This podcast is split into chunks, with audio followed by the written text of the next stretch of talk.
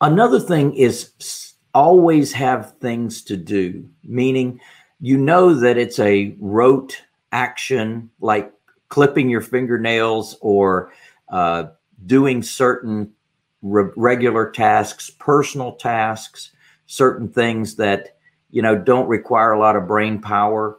So sometimes when I'm waiting on hold or I'm waiting for a call to come up, that's when I reach for the things that I've put aside that I'm going to take advantage of snippets of time. So I look at my emails during that time, for example, or I'll I'll check on texts, or I'll look at that stupid thing called Facebook. And I call it a stupid thing only because it takes so much time.